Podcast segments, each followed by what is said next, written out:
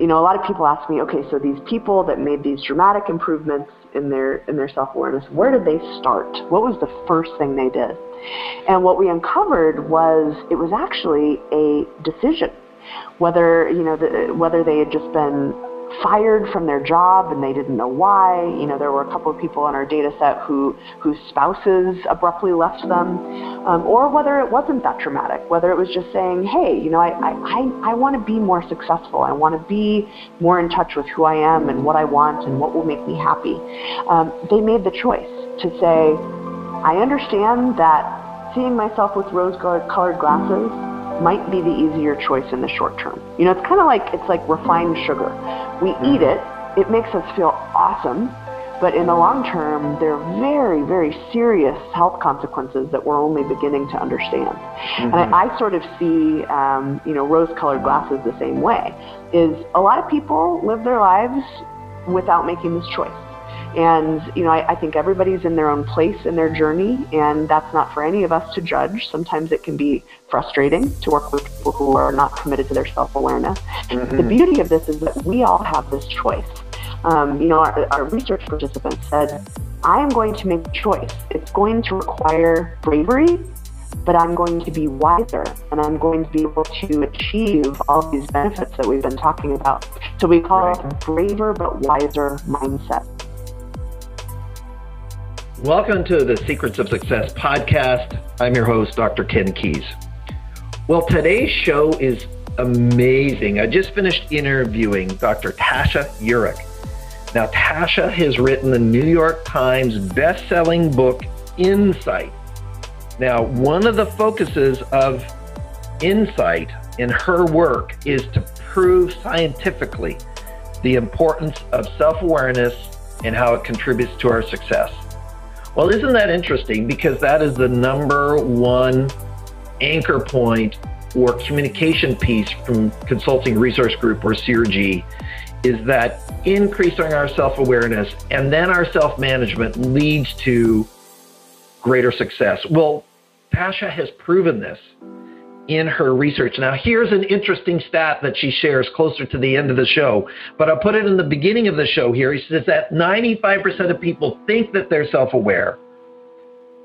But however, once the data is checked, is less than or around 10% actually are.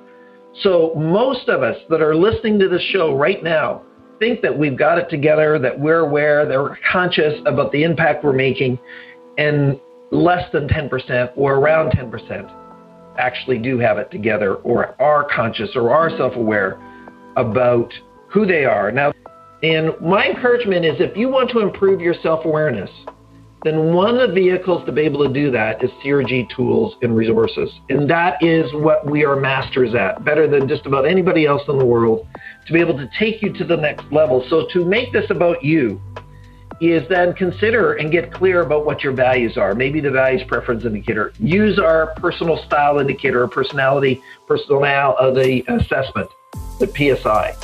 Or look at your health with the stress indicator and health planner. And by the way, it has been completely revised and version 5 is now out and say, let's benchmark where am I at with my wellness. So then I can go to the next level there's so many, so many people who, even from a wellness point of view, say, yeah, I'm fine, and then they have a heart attack the next day.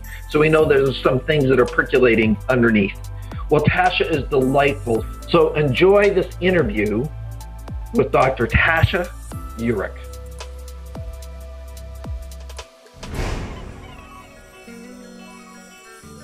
Well, today is an extremely special show because we've actually been trying to get this guest on for some time and she's so popular, but also connected some other colleagues that we have in the industry and one of the number one experts in the world in a space that CRG loves to go into, and that's around self-awareness for her brand new book is actually called Insights. We'll get into that in a moment. So welcome to the show, Dr. Ch- Tasha Eurich. So Tasha, welcome to SOS. Thanks for having me. It's a pleasure. Well, it's great that you were able to kind of uh, break free some time. And so your obviously your topic in your work that you're doing is popular as you're traveling around the world to, to service other people. So appreciate you making the time to join us.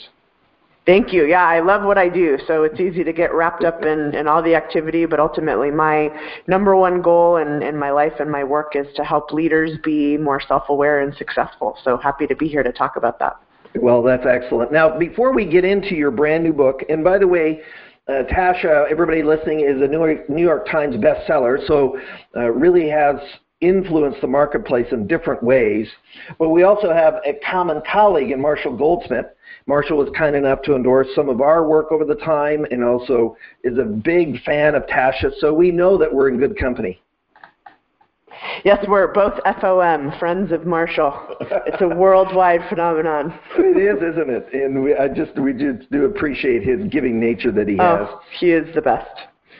So, Tasha, we're going to get into your book and, and just delve into it in detail here in a bit. But before we get there, tell us the story of Tasha. Where did she? Where did you grow up? And just sort of your journey as a as a child. So I am a uh, Denver native, born and raised. There are not very many people in Denver who uh, were born and raised here, so it's a mantle us natives wear with pride. And uh, my, uh, I grew up with both of my parents here. They were divorced and remarried, so I had the pleasure of having four parents when I grew up. I went to a wonderful school um, as a child and a young adult that really emphasized the arts and literature, and, and thankfully it was one of the few places where in high school, you don't get thrown into a locker for being a theater kid. It was actually like a mm. positive mm. thing. and so for me, that was actually where I fell in love with um, with reading and writing and and um, speaking and theater. And so that I think really shaped me more than I even knew at the time. It, it shaped the course that I would take as an adult.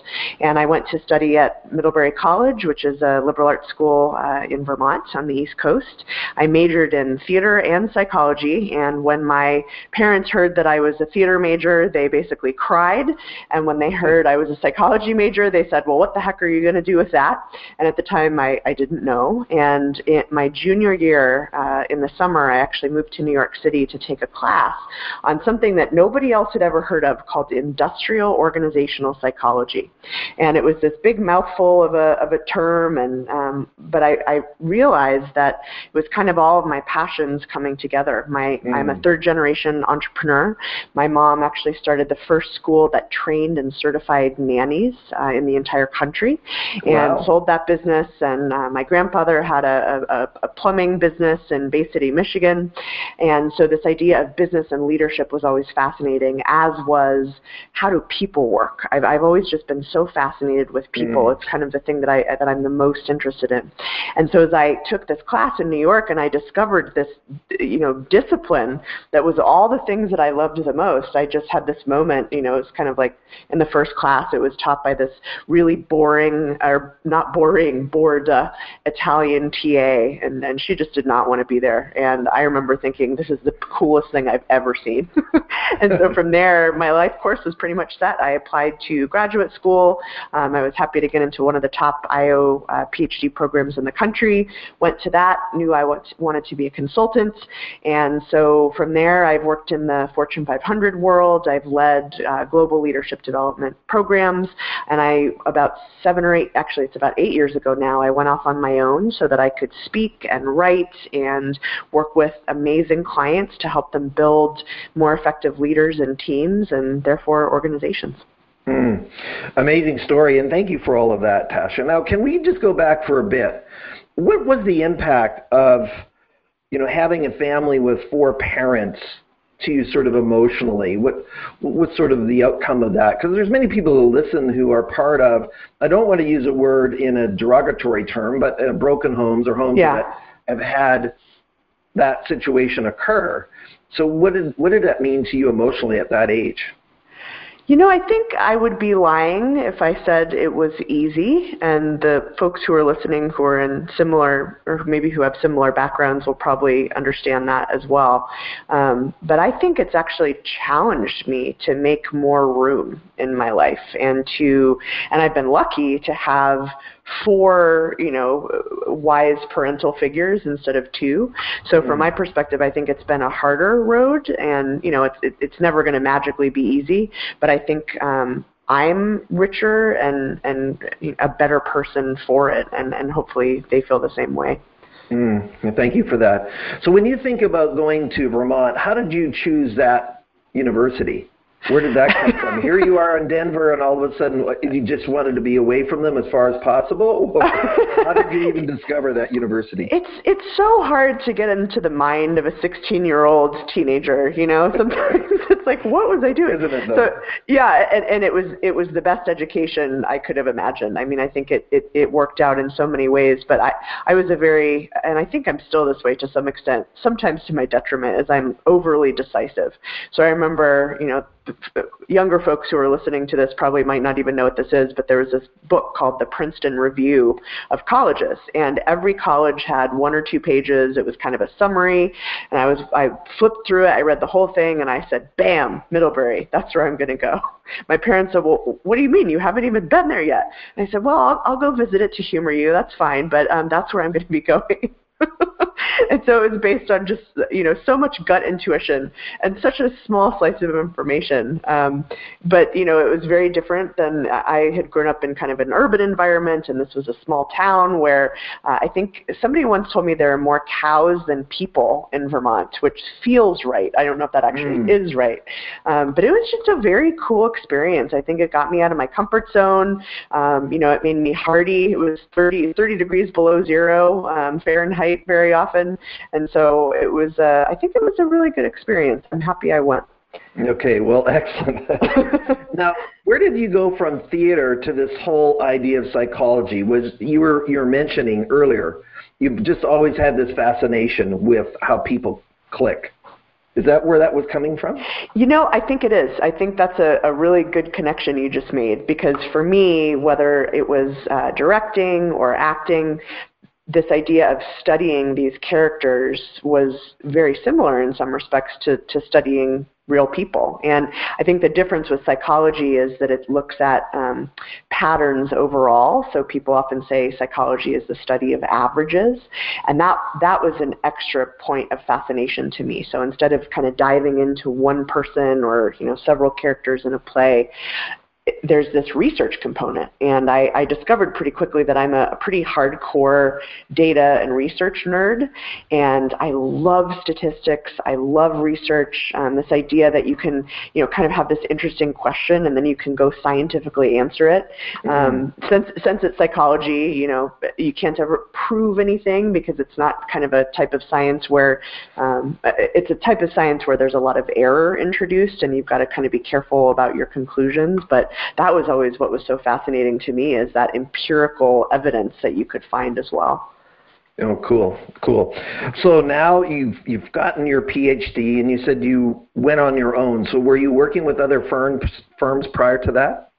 So I I had the great um, just luck, really, of being able to consult all the way through my five-year PhD program. I was in Fort Collins, Colorado, and uh, those of you that are beer aficionados might know that um, New Belgium Brewing Company is in Fort Collins. And I will never forget, I was about, I think I was like 20 22, maybe 23 years old. And my very first consulting assignment was to um, run the employee survey for New Belgium Brewing and report out to their CEO and executive team. And I just got the bug, and I thought, oh my God, this is the coolest thing ever. And so I was mm. able to do quite a bit of consulting while I was in school, and that was when I knew. Um, you know, kind of frankly, as much as the academic folks in our program really wanted all of us to stay on an academic track, there were, uh, you know, some people who said, I really want to go do this in the real world. And so that was where, um, when I graduated, I decided that I didn't want to be one of those consultants who had never actually worked in a company, right? A lot of consultants have consulted and they dabble, but they don't really know what the day-to-day life in an organization is like. And so mm-hmm. that was where I went on a kind of um,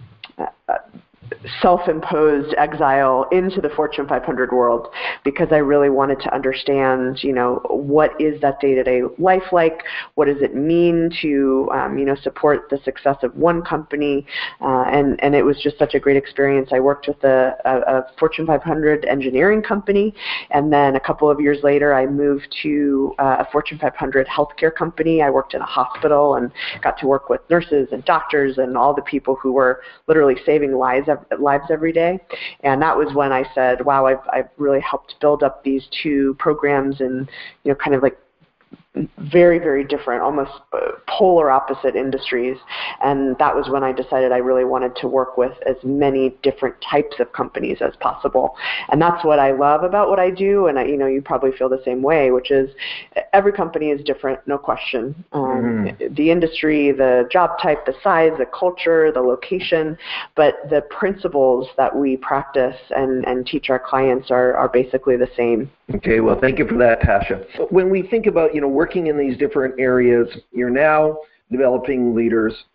Uh, I do I do want to go back to one component, this idea of really having practical applications for psychology versus being an academic. Mm-hmm. I call it the academic abyss, where a person has never really gone out and had some practical uh, experience.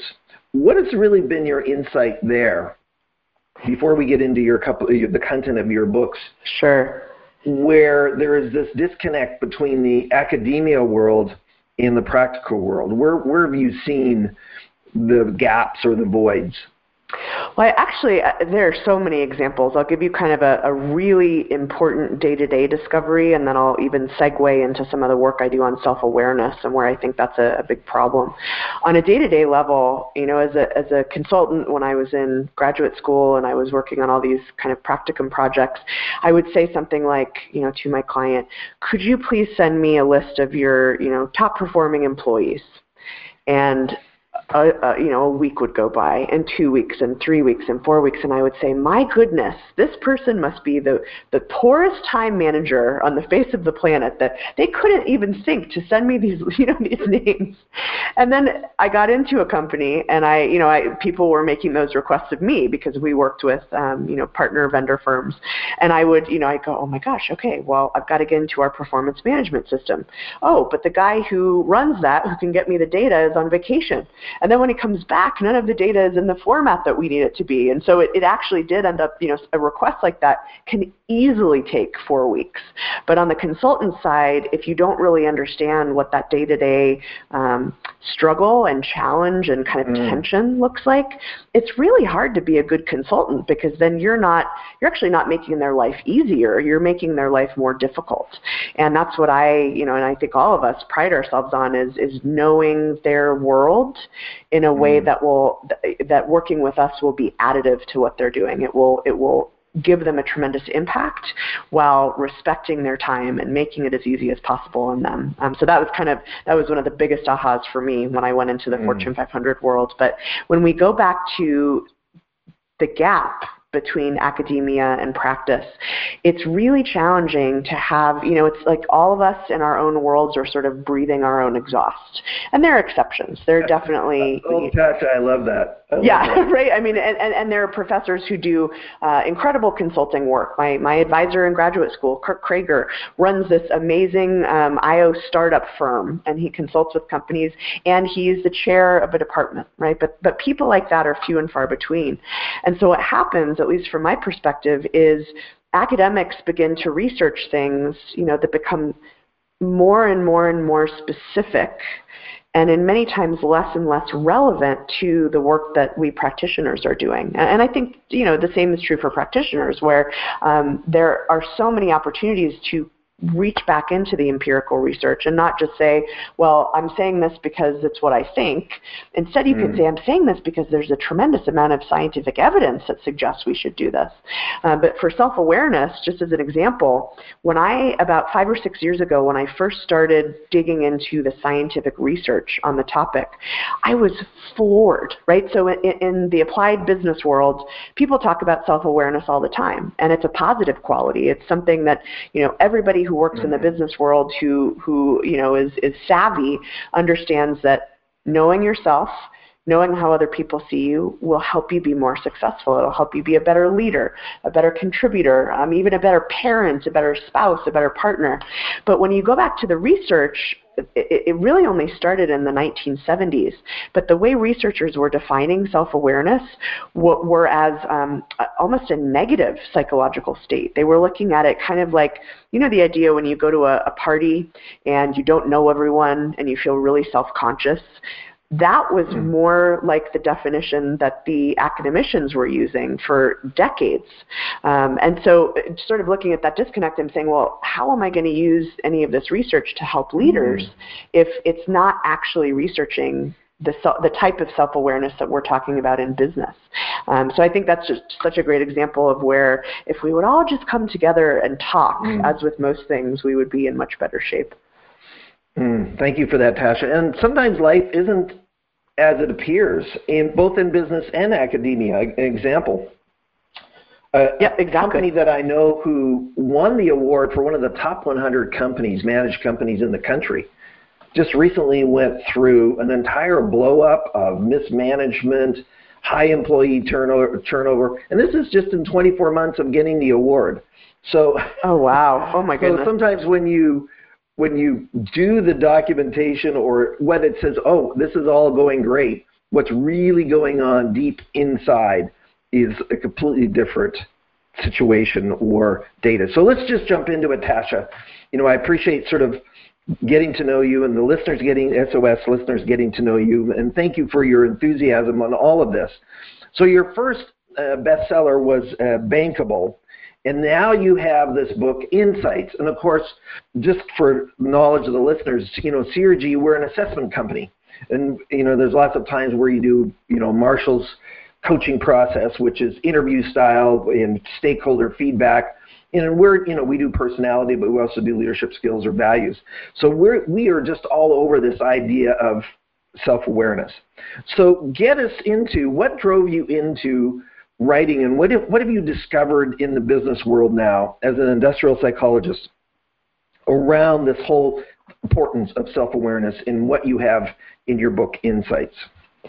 Yeah and again i think this is probably something you guys see too. Um, i I have worked with so many executives in a coaching capacity who began the process, um, you know, sometimes not even just unself-aware, but maybe even a little bit delusional. Uh, you know, and I say that somewhat comically, mm-hmm. but somewhat seriously, and and made the transformation through courage and hard work and support and and really committing to that process. Uh, who who came out the other end some of the most effective leaders I've ever had the pleasure of working with. And I don't want to oversimplify that, and we'll kind of probably go back and talk about it a little bit more. But um, I saw that time and time again. You know, I, there's one one leader I work with that I talk about pretty frequently. I I use the name Steve to protect his real identity. He, mm. um, his employees when I first started working for him, he, he was basically running the biggest division of um, a very large company, and they were in free fall. He had he had replaced someone who had caused um, a series of budget overruns. The business was not in good shape. It was kind of a change the the engine while the airplane is in the air situation. And the CEO hired me to work with him because he was crashing and burning. His employees hated him. They thought he was a total jerk. And he was under the impression that he was just the leader that the business needed to pull everything, you know, uh, to turn everything around. And um, by giving him feedback, by working with him, by helping him see a little bit more clearly who he was, what he valued, and probably most importantly, how his team saw him, he was able to make a transformation from, you know, I think there was at the high end, there were like five people in his division quitting just about every month because of him to having a you know and this didn't happen overnight but to having a very highly engaged um, uh, function and, and leadership team and group of employees. So i started to ask myself okay, we're having all these conversations about self-awareness. I think probably all of your listeners have read, you know, so many articles on the topic. But I found, or at least I, I suspected, that a lot of what we were saying wasn't necessarily backed up by a whole lot of empirical research. That goes back to my passion for, for the data and for saying, you know, mm. what is really going on here scientifically. We've got all these platitudes like, you know, just just you know focus on yourself and ask yourself those deep questions. Ask yourself why you are the way you are. Or hey just just get more feedback. You'll be more self-aware. And i started to look into the research as i mentioned earlier and what i realized was we didn't actually know a heck of a lot about self-awareness in a real-world business context.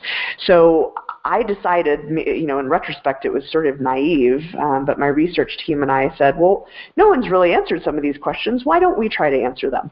And we mm-hmm. thought, you know, for example, like, okay, well, let's let's start with the definition of self-awareness. What is self-awareness exactly? And I thought, well, you know, if we read a thousand journal articles and we, um, you know, survey couple thousand people from around the world, and maybe we'll even find some people who didn't start out as self-aware, but who became self-aware. People like, you know, Steve, like my coaching client. We can kind of figure that out. It still took us a year, one year, to come mm. up with a, an empirically rigorous definition of self-awareness. And it, I'm sure we'll talk about it. It sounds very simple, but what we discovered was there was so much heavy lifting that just hadn't been done.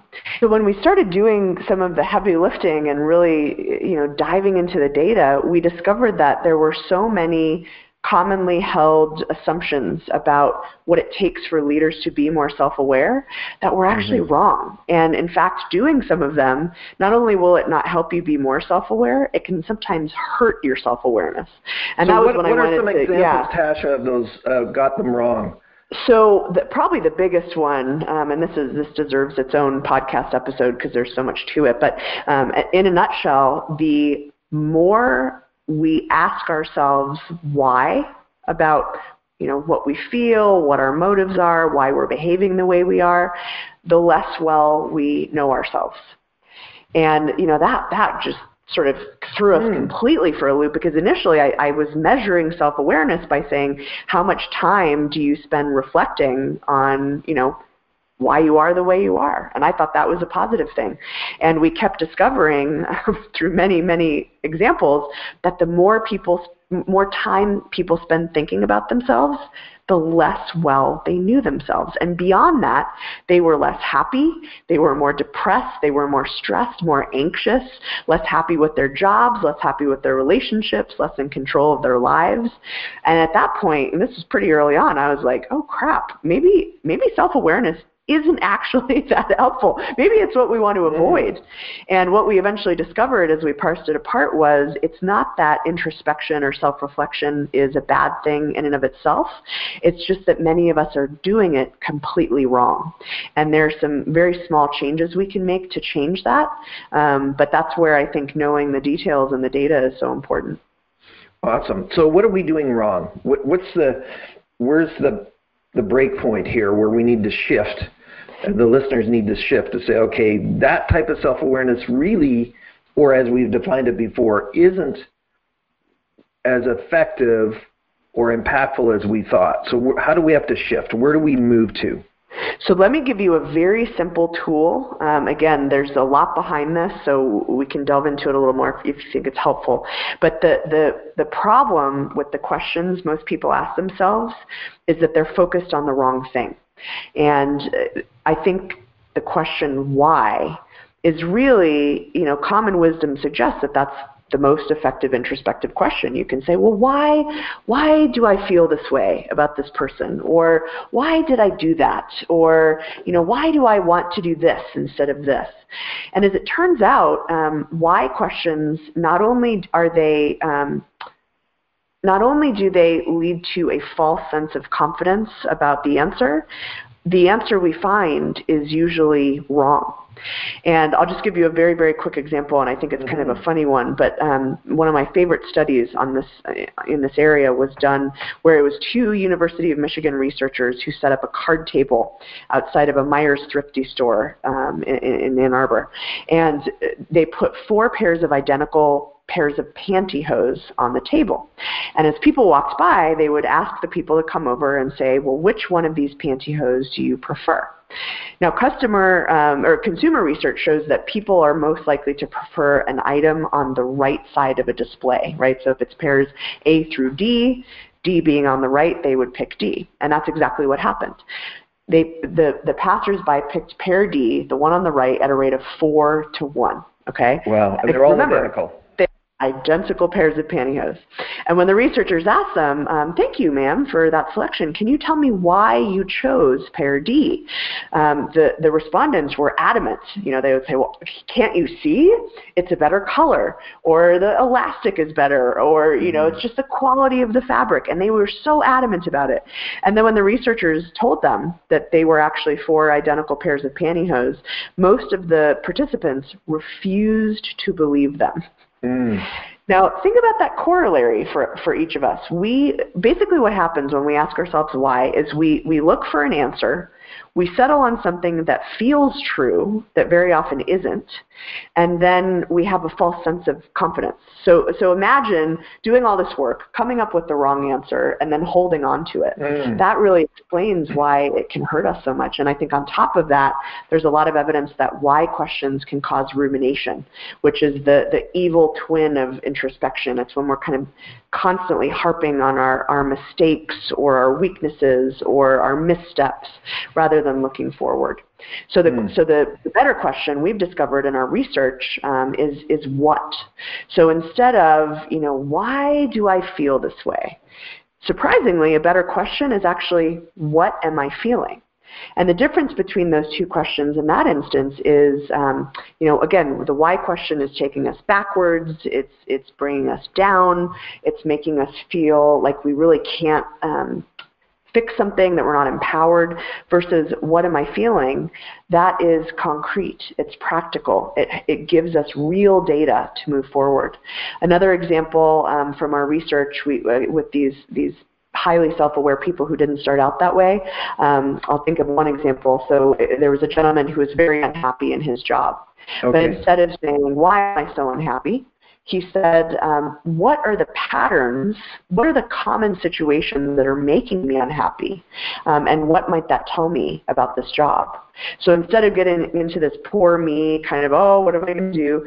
He started looking at the data. And what he realized was that the primary functions of the job he was in were not fun for him. He didn't mm. feel like he was good at them. And that gave him enough data to say, you know, I, I probably do need to make a career change. And he did, and he loves his new profession. And I'm, I'm sort of oversimplifying that. It obviously wasn't mm-hmm. easy, but I think that those are some data points about why asking what is a far better question than why. Well, it's interesting. Just to support you, Tash, I've, I've written a new book called The Quest for Purpose. And one of the comments in the book is that you don't need to know the why, you need to know the what. Amen. So um, I don't know why I love doing podcasts and having people like Tasha on the show and just enjoy getting into the brains of experts like yourself, but I do.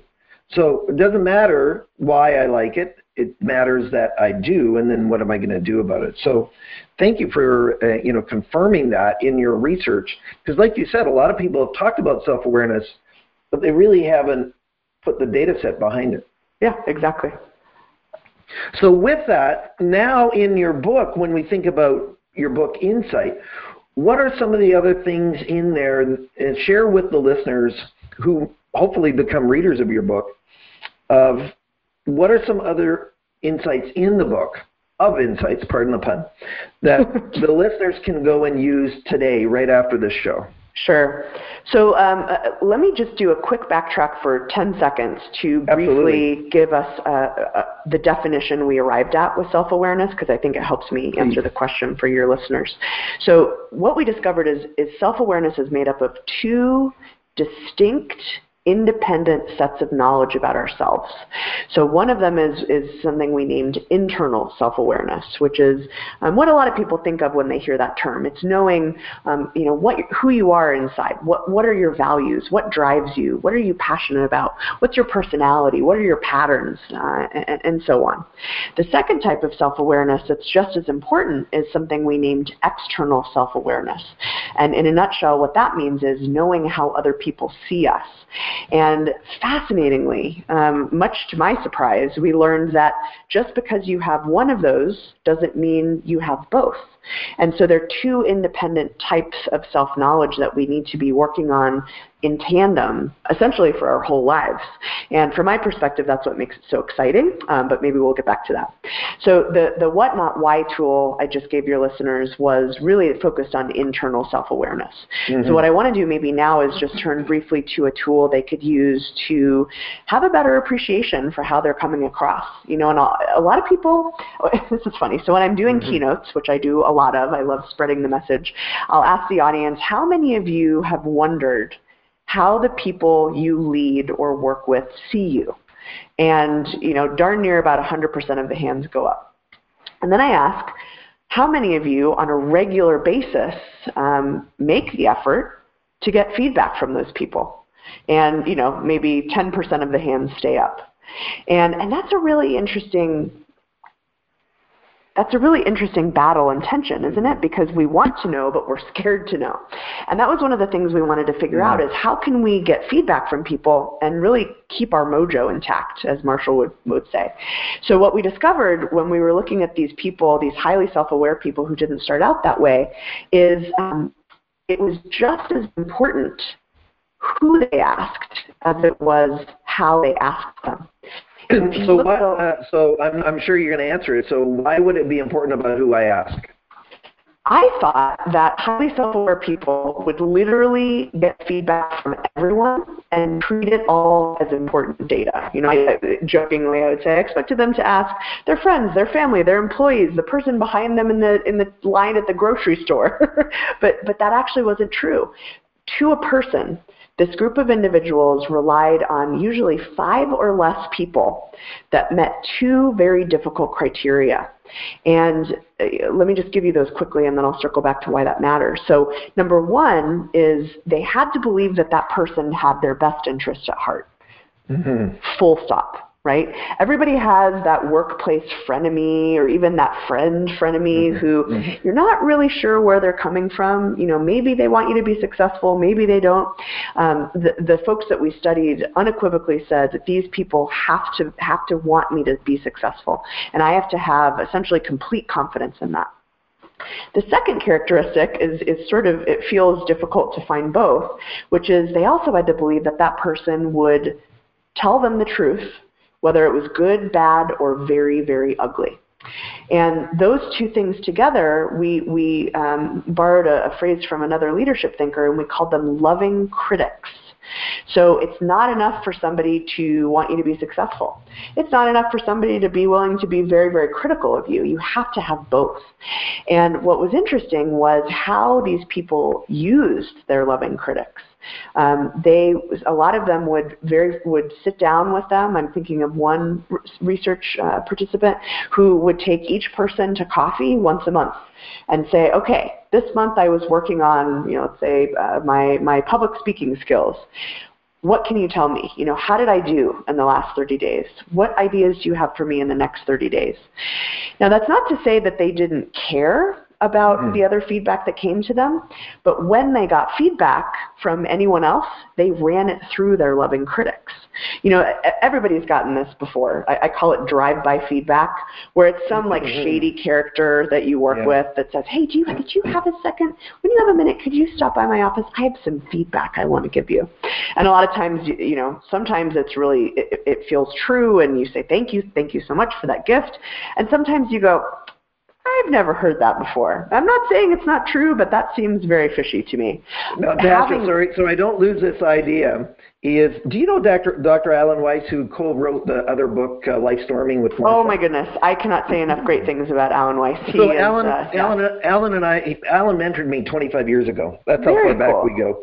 And um, you know, we always talked about, you know, uh, your opinion if I ask for it, you know, um, I don't really need it or want it. But right. everybody today in social media world has an opinion. Very few p- people have wisdom. Yes. And you know, I just find it fascinating that an individual will have some kind of comment about how to parent your child and they've never had children. You know, this kind of thing that you're talking about. We seem to be in a culture of opinions, but not necessarily wisdom. Oh so man. I'm just affirming what you're saying there. I love that. I love that. Yeah, Alan is so pithy. He just has all these great little nuggets of wisdom, and I, I couldn't agree more. And I think, and that's why, you know, because one area that I would maybe differ a little bit from Alan Weiss mm-hmm. is um, the sort of unequivocal, just I'm not going to listen to you if it wasn't feedback I asked for. Mm-hmm. Um, I can see where he's coming from, but from my perspective, I think there's a best of both worlds where mm-hmm. if, if we get that drive-by feedback, it may be true. It may be completely made up. It may, you know, it may mm-hmm. be an opinion without wisdom. That's the beauty of the loving critics. Is they're almost your your your feedback board of directors, where you can, you know, just catch one of them on the fly. It doesn't have to be a formal thing, and just say, hey, you know, can I ask you a question? Uh, somebody recently told me that I uh, interrupt other people a lot, and I've never heard that. It doesn't feel true. Maybe you can set me straight. Have you seen me doing that? Mm. And then if it comes from your loving critic, um, you go, oh, okay, well maybe that is something I need to look at. So it's, it's just such a great way to filter things and to focus things. You don't have to, one of our research participants said, I get feedback all the time, but not from all the people. And that's, that's what makes it manageable. That's what makes it mm. easier, right? Because you get into sort of a pattern or a habit. And I think ultimately that's what gives us better data. Oh, for sure. So, what other uh, insights around the importance of self-awareness? One of the words we use, Tasha, and I'm not sure if there's a linkage to it, that self-awareness leads to self-mastery. Mm. Where I'm in charge of self, where uh, this consciousness goes to where now I'm intentional with my behavior, such as your Steve, where he obviously shifted in some way or manner to go from people hating him to people liking him. So where where did the data land for proving the importance of self-awareness? Yeah, so it, it's pretty compelling actually. So let me just run through a laundry list, and I'll tell you this is not even scratching the surface. So people who are self-aware are better communicators. They are uh, they perform better in their jobs. They're more confident. They're more promotable. They're better leaders. They're less likely to lie, cheat, and steal. Um, they are better partners well, where, in where do you think that one came from? Well, I think it goes where back to what you just said. integrity came in. Yeah, I think it comes back to what you just said. Is is if you're not pulling the wool over your own eyes, if you have clarified the values that drive the way you approach the world, you can't really lie to yourself. You know, I think so. So much, and, and very smart people, people who are smarter than me have figured this out, that a lot of unethical behavior starts with the best of intentions. You know, people don't think they're doing anything wrong. But I think when you are, are working on your self-awareness and you're committed to that process mm. of seeing yourself clearly, um, it, it, that self-deception is harder. You know, you, you kind of have to mm. level with yourself and say, is this does this really mirror these values that I've spent great time and care outlining? No, it doesn't. So uh, to me, that makes a lot of sense, right? Why why it helps us be the best version of ourselves, to use a mm-hmm. cliche, mm. which I think is very elegant as well. Um, yeah, so that would be my answer to that.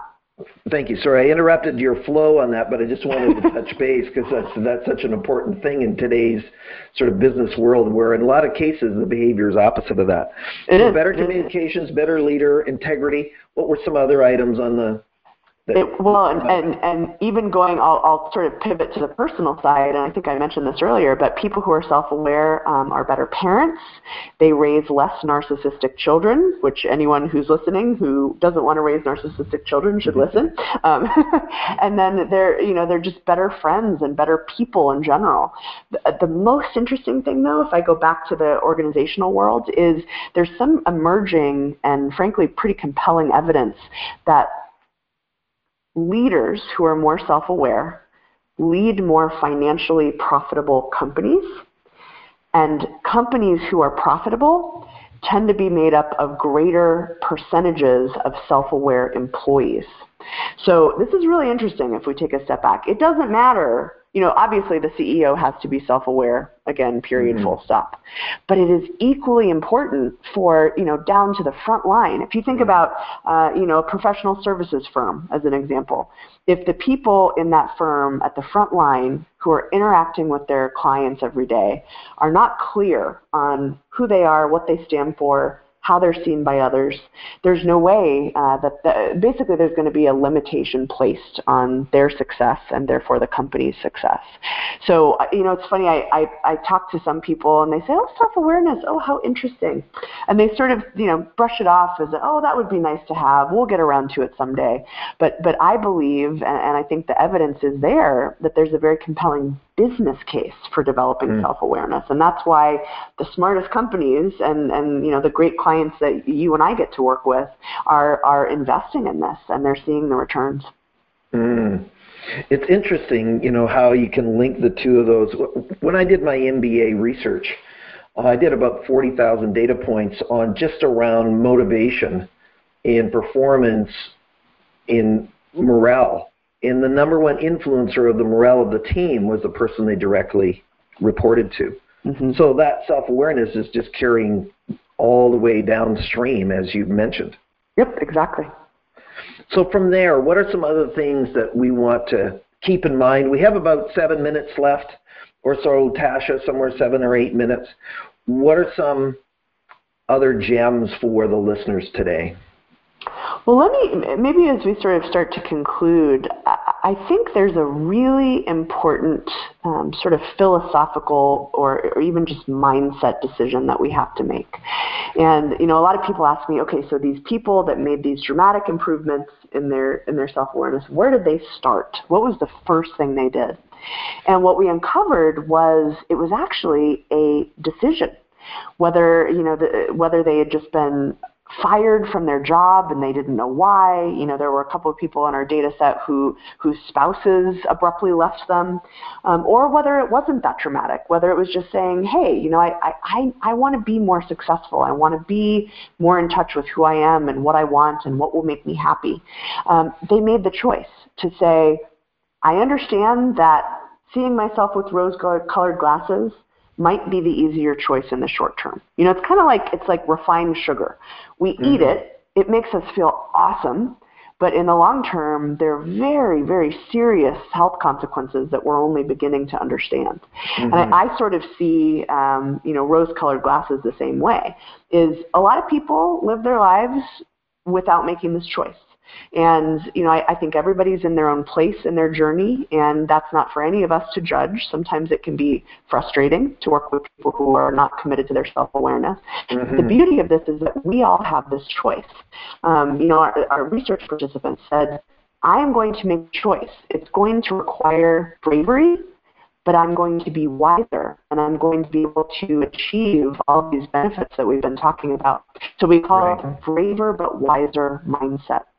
Braver and but wiser mindset. Mindset. And that is a really important point. And people, you know, it, it's not as simple as just making it one day and then having it be there for the rest of your life. It's, you know, what, what they taught me is it's a choice that each of us have to make every day.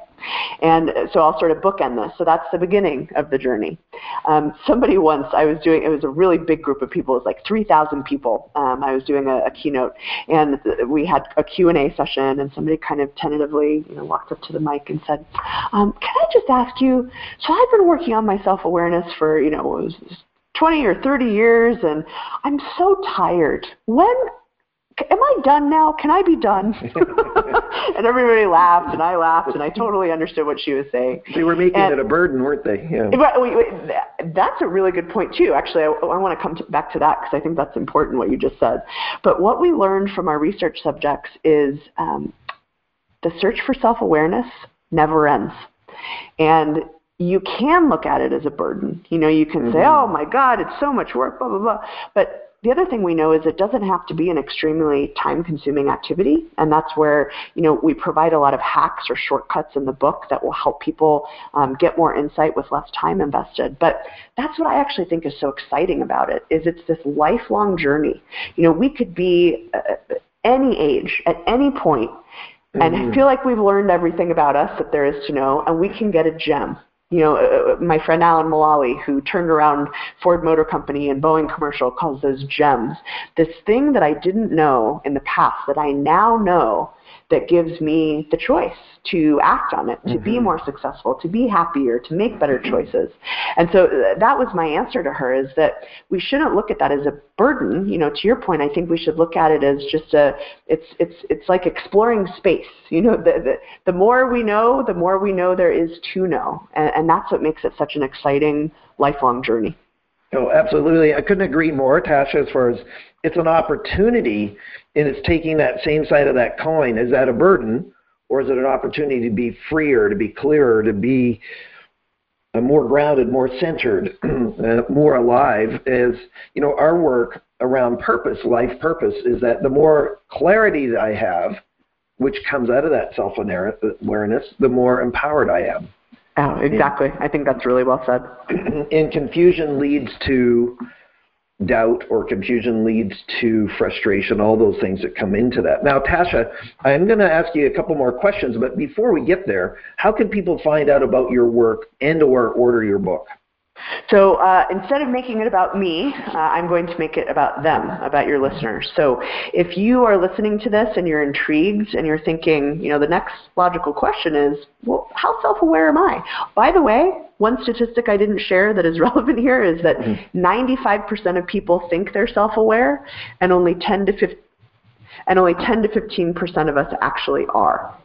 And that's a pretty stunning oh, number. isn't that?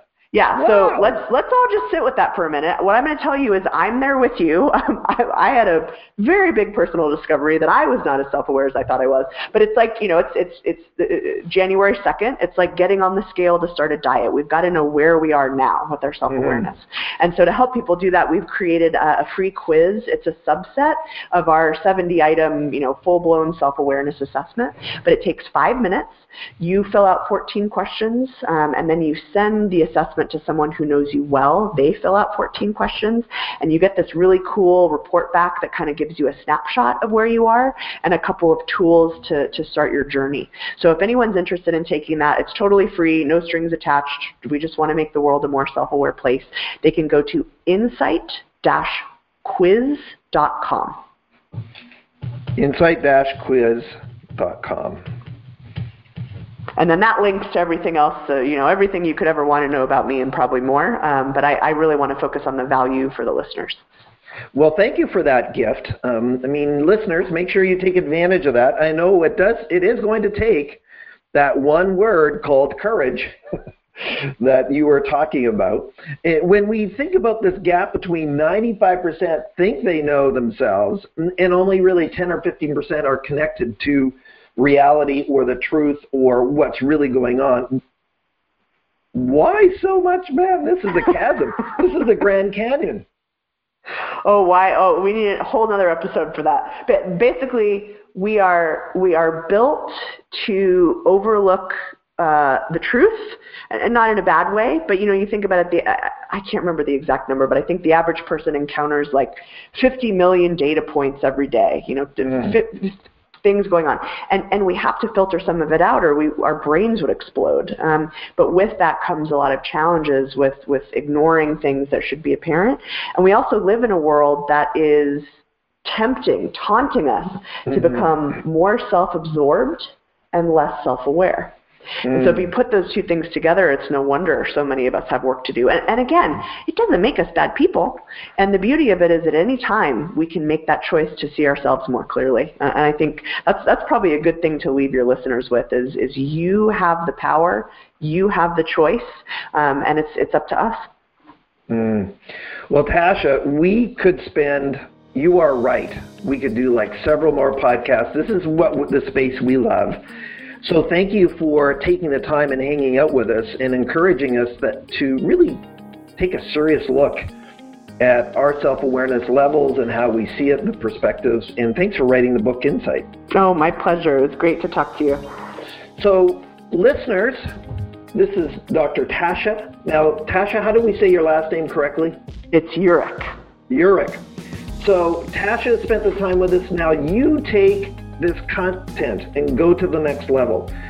stand up and be courageous. You know, it's hard for both Tasha and I. We're, we might teach it, but we have to live it the, every day. I imagine that if I was to get my wife on this program, she would be able to give us some examples of where I am not self-aware.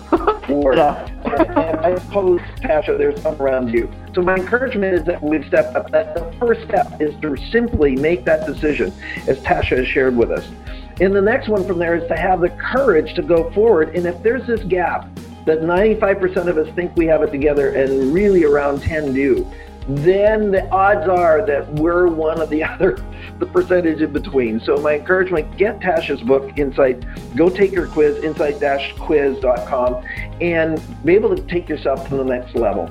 As always, we encourage you as SOS listeners, if you like what we're doing, please share it, subscribe to the show if you're listening for the first time and you haven't subscribed yet. Leave a positive review. Let other people know about the work that we're doing here. Thank you as always for listening. I'm your host, Dr. Ken Keis. Thanks for exploring the secrets of success with us. If you want to keep the momentum going, log on to crgleader.com. Scroll to the bottom and sign up for our inspirational emails. You can also take your success to the next level by following us on Facebook and Twitter and connecting with Ken on LinkedIn. We hope you have a great week and look forward to you joining us next time for the Secrets of Success podcast with Dr. Ken Keis.